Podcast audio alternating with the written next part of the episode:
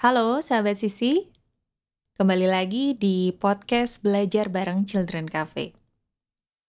Kali ini kita akan membahas tentang tontonan pada anak-anak ya, terutama kaitannya dengan screen time.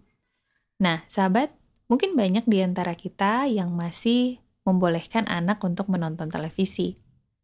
Dan sebetulnya menonton televisi punya beberapa manfaat karena juga menambah pengetahuan atau wawasan, juga bisa meningkatkan imajinasi, dan tentu saja bisa memberikan hiburan.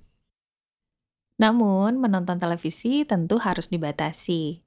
Untuk anak-anak di bawah usia 3 tahun, screen time-nya atau waktu mereka bisa menonton itu hanya paling banyak satu jam. Sementara untuk anak-anak yang lebih besar, sampai dengan mereka SD, itu paling banyak dua jam.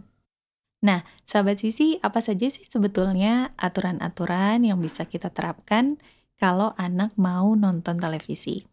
Pertama, kita bisa cari tahu tentang program dan isinya.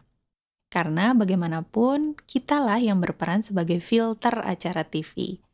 Kita bisa memilih tontonan yang bukan hanya sekedar hiburan, tapi juga mendidik dan sesuai dengan usia anak.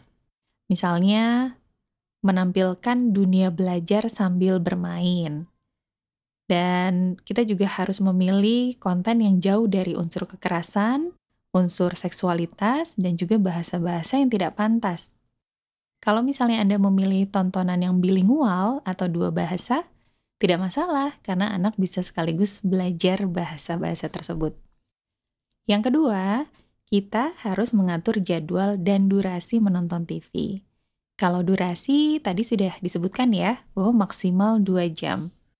Sementara untuk jadwalnya Anda bisa tentukan yang paling sesuai dengan Anda dan juga anak Anda. Misalnya setelah mandi sore, atau setelah sarapan pagi, atau sesuaikan dengan jadwalnya. Dan yang ketiga, diskusikan acaranya dengan anak. Nah, ini bisa kita mulai sejak anak berusia TK ya, sahabat sisi bantu anak kita untuk memahami apa yang ia tonton. Misalnya, kalau ada adegan berkelahi, jelaskan kepadanya bahwa berkelahi itu tidak menyelesaikan masalah, misalnya seperti itu. Jadi, selalu dampingi anak-anak pada saat menonton televisi dan diskusikan apa yang menurut kita perlu dipahami oleh anak-anak. Yang keempat, kita perlu memberi penjelasan antara fakta dengan fiksi. Karena anak kecil belum pandai membedakan mana yang real dan mana juga yang hayalan. Tokoh ulat yang bisa bicara misalnya, mungkin ini biasa bagi Anda, tapi tidak demikian halnya dengan anak. Bisa jadi hal itu membuat anak ketakutan atau misalnya dia jadi susah tidur. Nah, jelaskan baik-baik kepadanya kenapa dalam film ulat itu bisa bicara. Dan termasuk juga kenapa tokoh jagoan atau superhero-nya bisa terbang. Nah, jadi anak tidak menganggap bahwa sebagai manusia kita juga bisa terbang atau kita bisa memanjat gedung dan sebagainya. Lalu aturan yang kelima adalah kita bisa menyediakan properti yang sama atau mirip pada acara-acara yang mengasah kemampuan motorik. Jadi kalau misalnya kita menyediakan properti untuk anak, dia bisa ikut bereksplorasi seperti model di televisi. Kan banyak ya sahabat sisi acara-acara seperti sport, olahraga, atau misalnya kompetisi yang banyak mengasah motorik. Nah, kita bisa sediakan properti yang sederhana dan bisa ditemukan di rumah supaya bisa ditiru oleh anak-anak. Lalu yang keenam adalah posisi menonton TV. Nah, ini juga tidak kalah penting. Jangan biarkan anak kita menonton TV sambil tidur.